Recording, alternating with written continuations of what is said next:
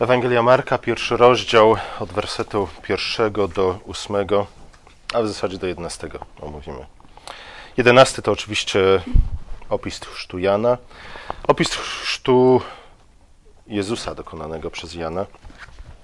Jakbyśmy przeczytali ten tekst, zauważylibyście, że to, co Marek ma nam do, powiedz- ma nam do powiedzenia, jest o wiele bardziej skondensowane niż y, to, co ma do powiedzenia nam Mateusz, ewentualnie Łukasz.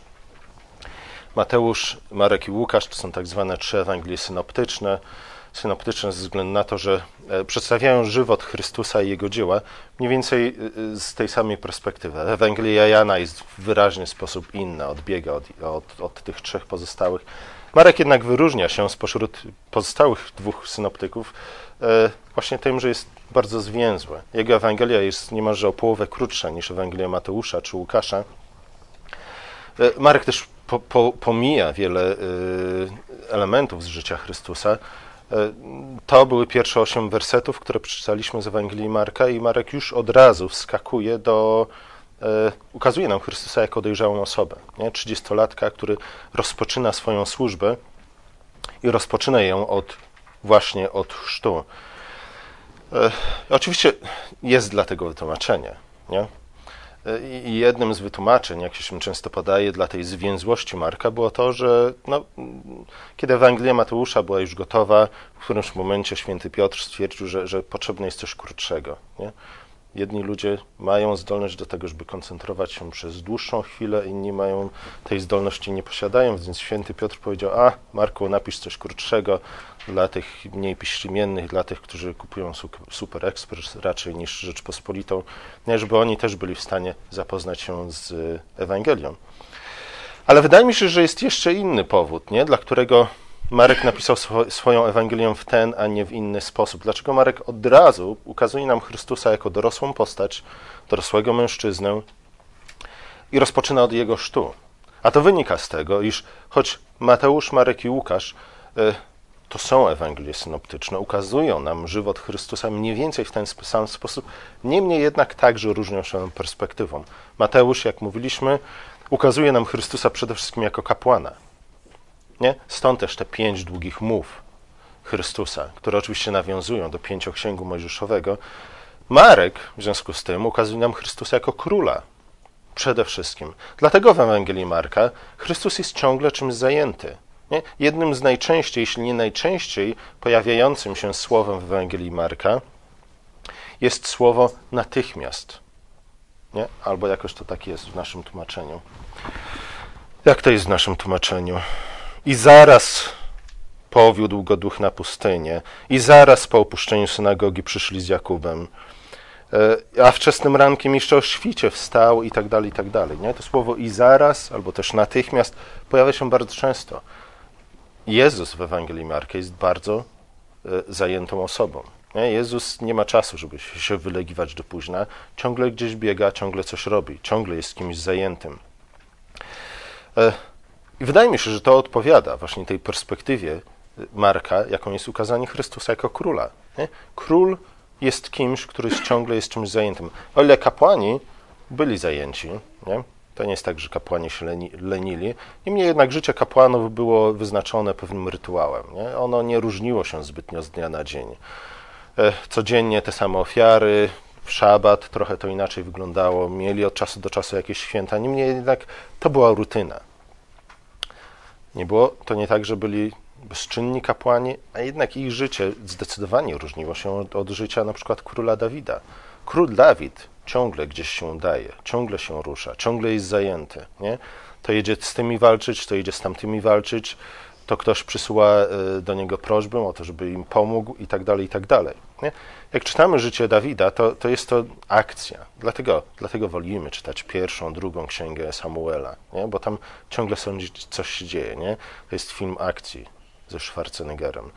Nie, podczas gdy księgi kapłańskie, no, kto z nami, przyznajcie się z ręką na sercu, pasjami czyta trzecią księgę mojżeszową, księgę kapłańską?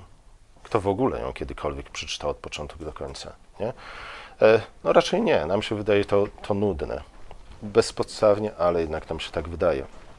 księgi, księga Salomona, księga sędziów nawet, nie księga Jozłego, tam ciągle coś się dzieje, ciągle leje się krew, ciągle ktoś kogoś ściga, goni i tak dalej. Później jest jeszcze lepiej, nie? Pojawiają się potwory i, i inne stwory. Dlatego lubimy te księgi.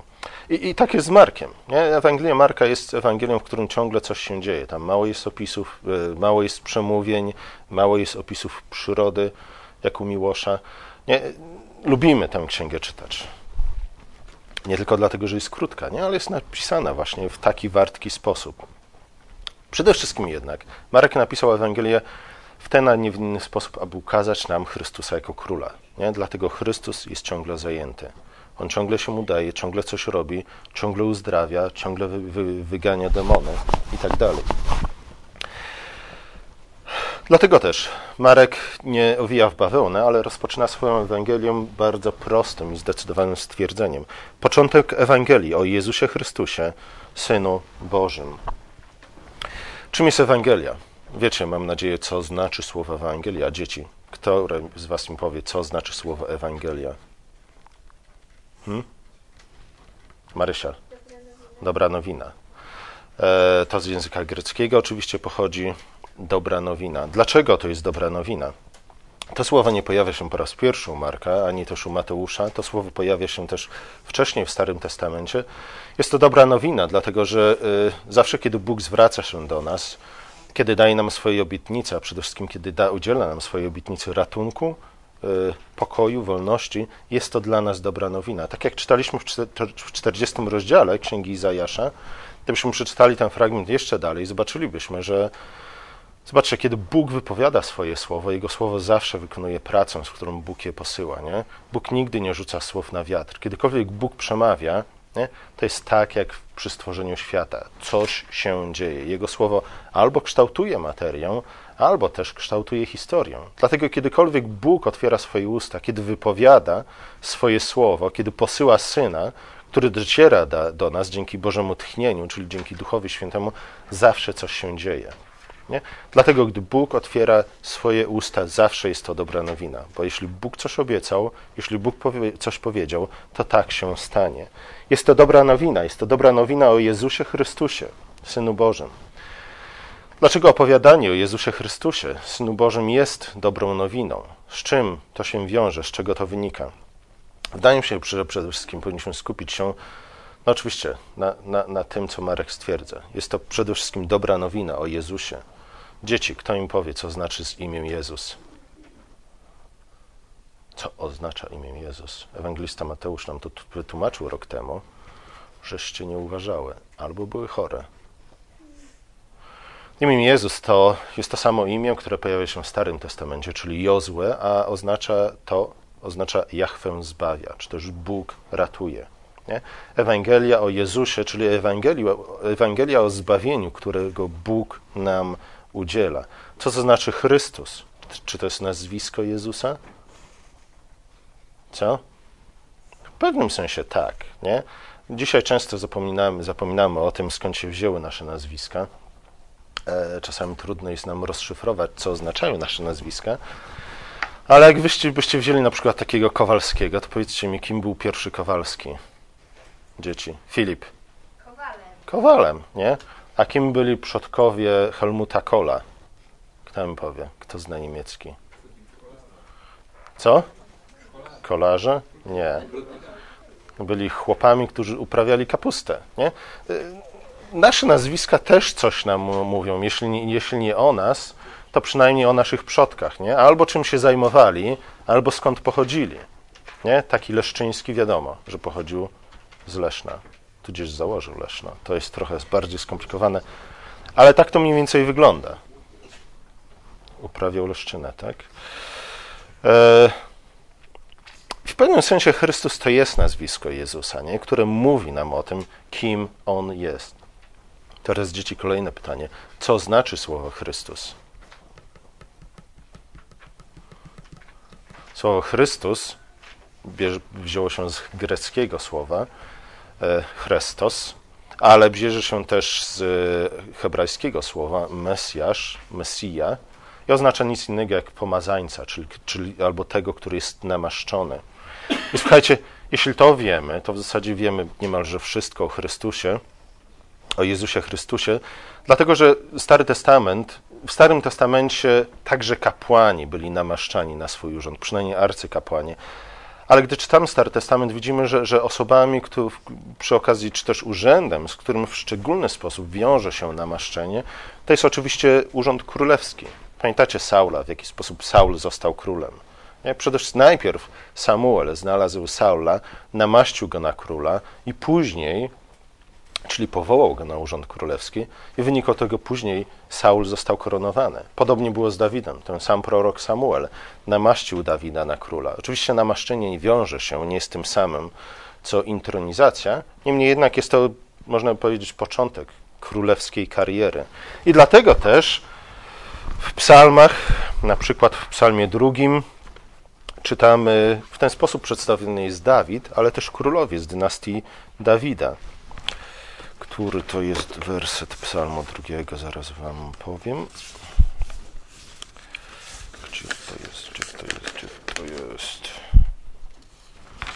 Nie wiem, czy to jest, może znajdę. Czemu burzą się narody, a ludy myślą o próżnych rzeczach?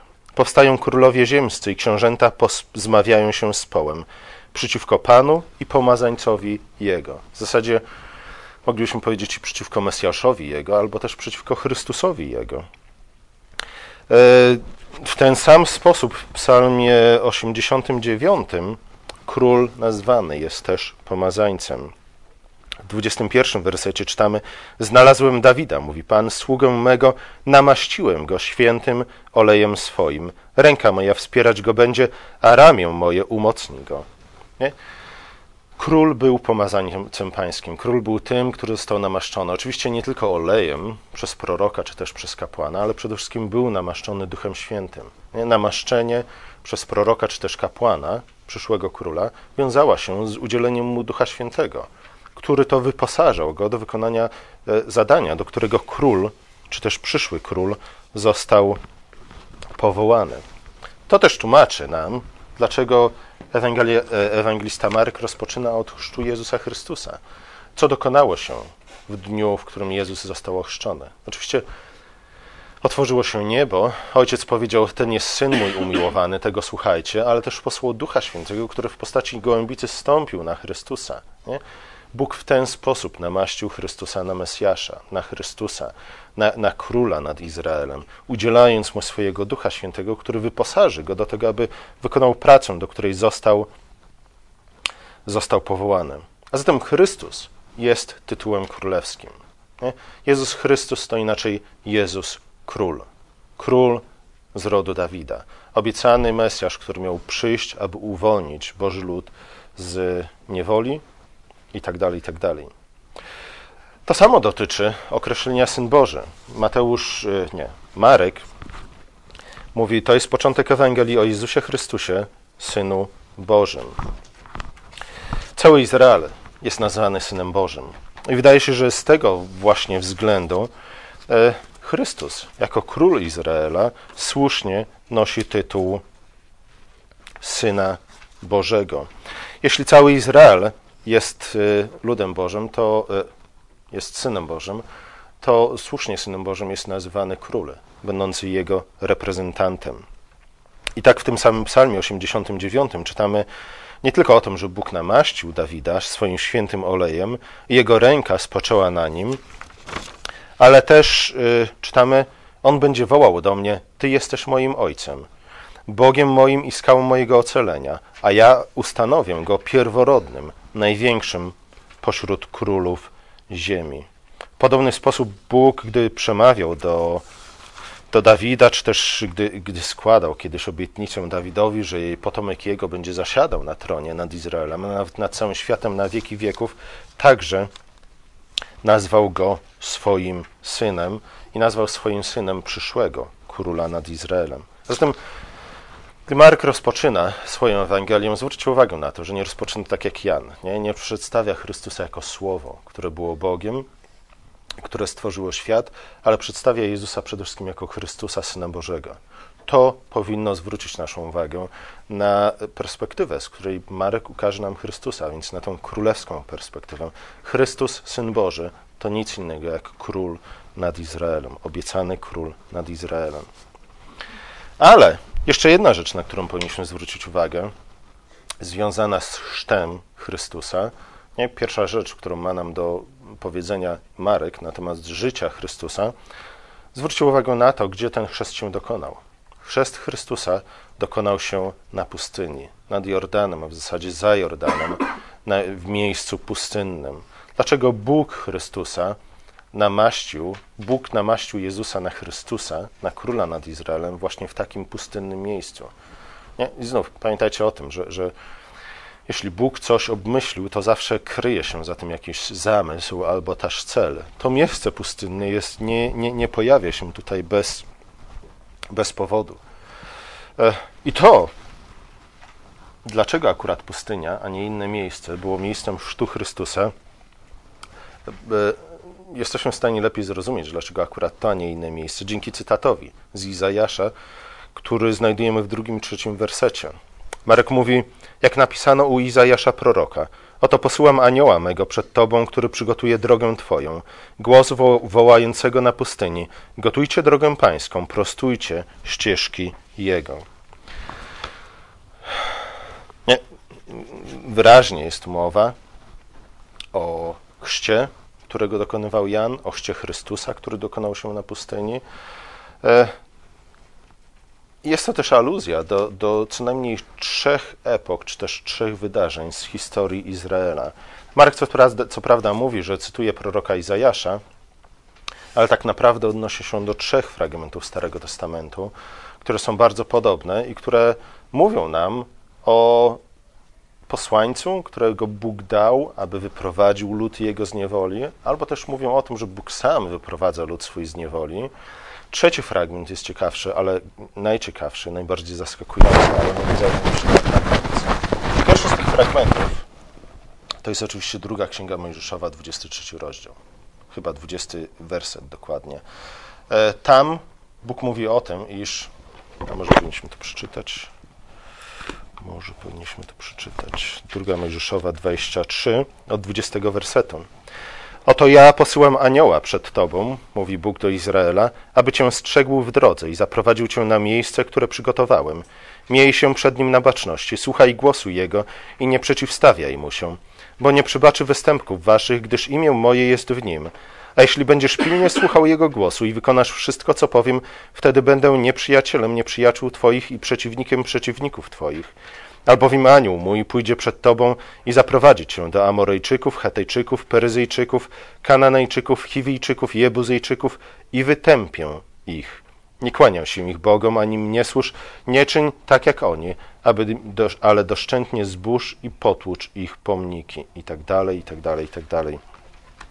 W tym fragmencie Bóg obiecuje Izraelowi, i to pomimo jego grzechu, pomimo jego odstępstwa, jak pamiętamy, Izrael został zniewolony przez Egipcjan e, nie, dla, nie tylko i wyłącznie dlatego, że w którymś momencie na tronie w Egipcie zasiadł zły faraon, ale przede wszystkim dlatego, że Izrael upodobnił się do Egipcjan i zaczął czcić egipskich bogów. Później na pustyni także buntował się wielokrotnie przeciwko Bogu.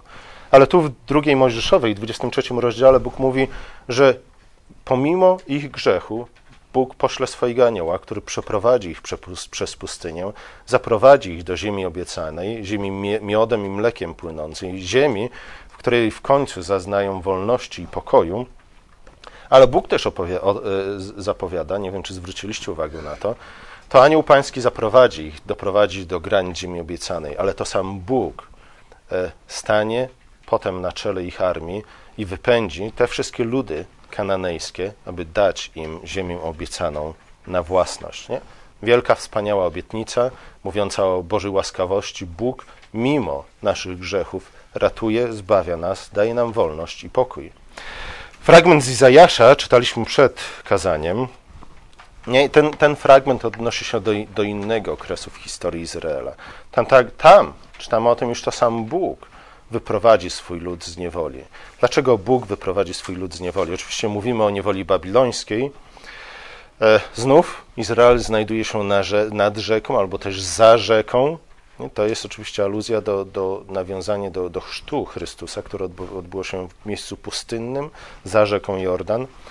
Bóg jest tym razem wraz, wraz z Izraelem w niewoli. Bóg, gdy Babilończycy zabrali Judejczyków i mieszkańców Jerozolimy do niewoli, Bóg opuścił świątynię w Jerozolimie i udał się wraz ze swoim ludem do niewoli. Dlatego w Jerozolimie na te 70 lat ustała wszelka służba. E, Bóg mówi: Teraz ja, który z wami spędziłem 70 lat w niewoli, powrócę. Przyprowadzę was z powrotem do waszej ziemi, abyście mogli znów cieszyć się wolnością i pokojem. I Bóg mówi: Słuchajcie, ponieważ ja to powiedziałam, to tak się stanie. Nie? Moje słowo zawsze wykonuje pracę, z którym go posyłam. A więc Bóg jest razem ze swoim ludem w niewoli. Dlatego Chrystus także udaje się, tak jak czytamy, oprócz całej Judei i Jerozolimy, poza rzeką Jordan, na miejsce pustynne. Nie? Chrystus jest nie tylko aniołem pańskim, nie tylko posłańcem pańskim, ale jest samym Bogiem, który udaje się na wygnanie do niewoli ze swoim ludem. I tu dochodzimy do Malachiasza, trzeciego rozdziału, ostatni rozdział Starego Testamentu, y, który wszystko nam wyjaśnia, nie? Bo póki co możemy czuć się ludźmi, którzy są gnębieni przez innych, możemy czuć się ludźmi, którzy cierpią z powodu głupoty innych ludzi, ludzi, którzy, których życie byłoby cudowne, wszystko by się w nim układało, gdyby nie inni ludzie, ale Malachiasz odwraca to wszystko nie? i rzuca całkowite, inno, ukazuje nam to w całkowicie nowej perspektywie. Księga Malachiasza, trzeci rozdział, łatwo go znaleźć, ostatni rozdział Starego Testamentu. Dzieci, słyszałem, że się uczyłyście ksiąg Starego Testamentu, tak? Powiedzcie mi, co jest przed księgą Malachiasza? Przedostatnia księga Starego Testamentu. Jeszcze nie? To się nauczcie. Malachiasz trzeci rozdział. Oto ja posłam mojego anioła, aby mi przygotował drogę przede mną. Potem nagle przyjdzie swojej do swojej świątyni Pan, którego oczekujecie. To jest anioł przymierza, którego pragniecie. Zaiste on przyjdzie, mówi Pan zastępów. Lecz kto będzie mógł znieść dzień... Nie, słuchacie? Słuchacie uważnie? Czy nie słuchacie uważnie? Oto ja posyłam mojego anioła, aby przygotował drogę przede mną, mówi Pan. Potem nagle przyjdzie do swojej świątyni Pan, którego oczekujecie. Izrael oczekiwał tego, iż Bóg przyjdzie. Nie? To już są czasy po niewoli. E, Izrael oczekuje Pana, aż wróci do Jerozolimy, aż służba w świątyni jerozolimskiej będzie na nowo ustanowiona, bo to ich zdaniem będzie oznaczać znów wolność, pokój, sprawiedliwość, powodzenie. Ale Bóg mówi, lecz kto będzie mógł znieść Jego przyjścia i kto się ustoi, gdy się ukaże? Nie? Prorok mówi, słuchajcie, oczekujecie Dnia Pańskiego, oczekujecie, że Pan powróci do was, że znów zamieszka pośród was, ale czy tak naprawdę wiecie, co to dla was oznacza? Nie? I prorok mówi, słuchajcie, to niekoniecznie musi być dla Was radosny dzień. Boże Narodzenie, na które oczekujemy w czasie Adwentu, niekoniecznie musi być radosnym świętem dla Was, dlatego że gdy Pan przyjdzie, pewne rzeczy się wydarzą.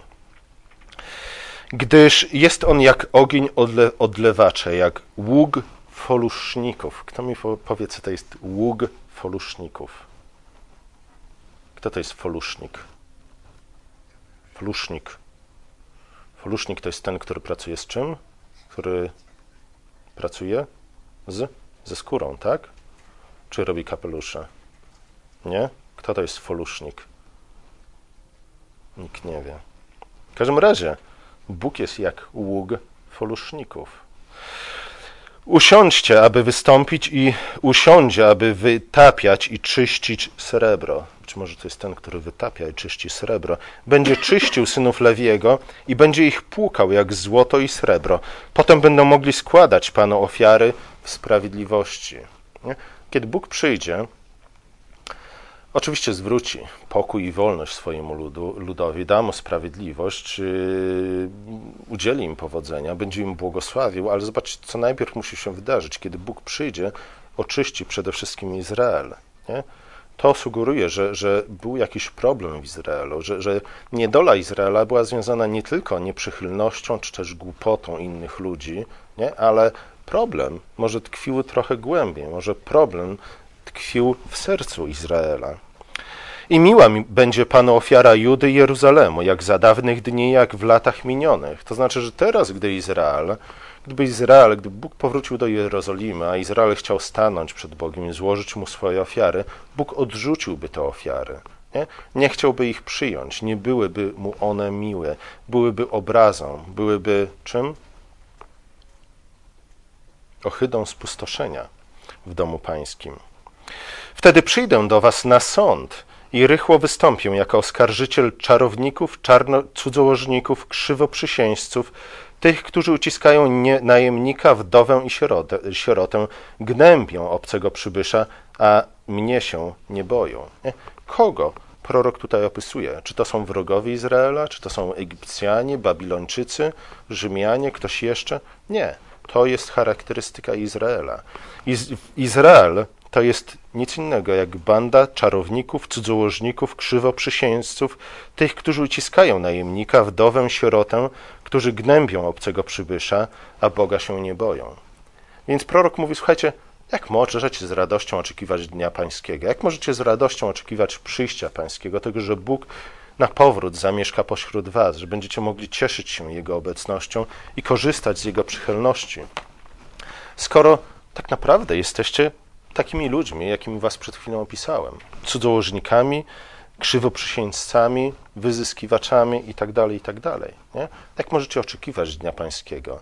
To, że możecie oczekiwać Dnia Pańskiego, choć jesteście jacy jesteście, oznacza, że, że nie rozumiecie nic z tego, kim jest Bóg. Traktujecie Boga, Jego świątynię, jak talizman, którego trzeba potrzeć trzy razy z tej strony, nie? potem plunąć pięć razy za lewe ramię i już przyniesie wam szczęście. Nie traktujecie Boga przedmiotowo, nie traktujecie Go jako swojego Zbawiciela i Pana. Dlatego wydaje wam się, że wystarczy sprowadzić arkę przymierza do Jerozolimy, a już żadne zło was nie dotknie. Zaiste ja, mówi Pan, nie zmieniam się, lecz i wy nie przestaliście być synami Jakuba. Nie? I tutaj Bóg mówi, jeśli przyjdę do was, to przyjdę do was w ogniu, po to, żeby was oczyścić, po to, żeby oczyścić wasze serca, bo to jest prawdziwe źródło waszego zniewolenia. Jeśli staliście się niewolnikami w Egipcie, jeśli później Babilończycy zabrali was do niewoli za rzekę, za wielką rzekę Eufrat, to nie dlatego, nie tylko i wyłącznie dlatego, że byli to źli ludzie, a wam przyszło żyć pośród złych ludzi, ale dlatego, że wy wpierw zaczęliście żyć tak jak oni. Wy wpierw staliście się podobni do Egipcjan i do Babilończyków, zaczęliście czcić ich bogów, zaczęliście mnie traktować tak, jak był, byłbym jednym z bogów egipskich czy też babilońskich i dlatego Egipcjanie i Babilończycy was zniewolili. To jest prawdziwe źródło waszej niewoli nie? i waszej niedoli. To, że staliście się podobni do, do pogan. Dlatego poganie mogli was zniewolić. Jeśli macie stać się prawdziwie wolnymi ludźmi, nie? Przyjdę do was, ale muszą oczyścić wasze serca. Moje przyjście do was wyniknie z niego wielka radość, ale moje przyjście do was będzie przyjściem w sądzie, w ogniu i tak dalej, i tak dalej. Dlatego też ten cytat z Malachiasza jest taki ważny, nie? bo ukazuje nam sedno problemu.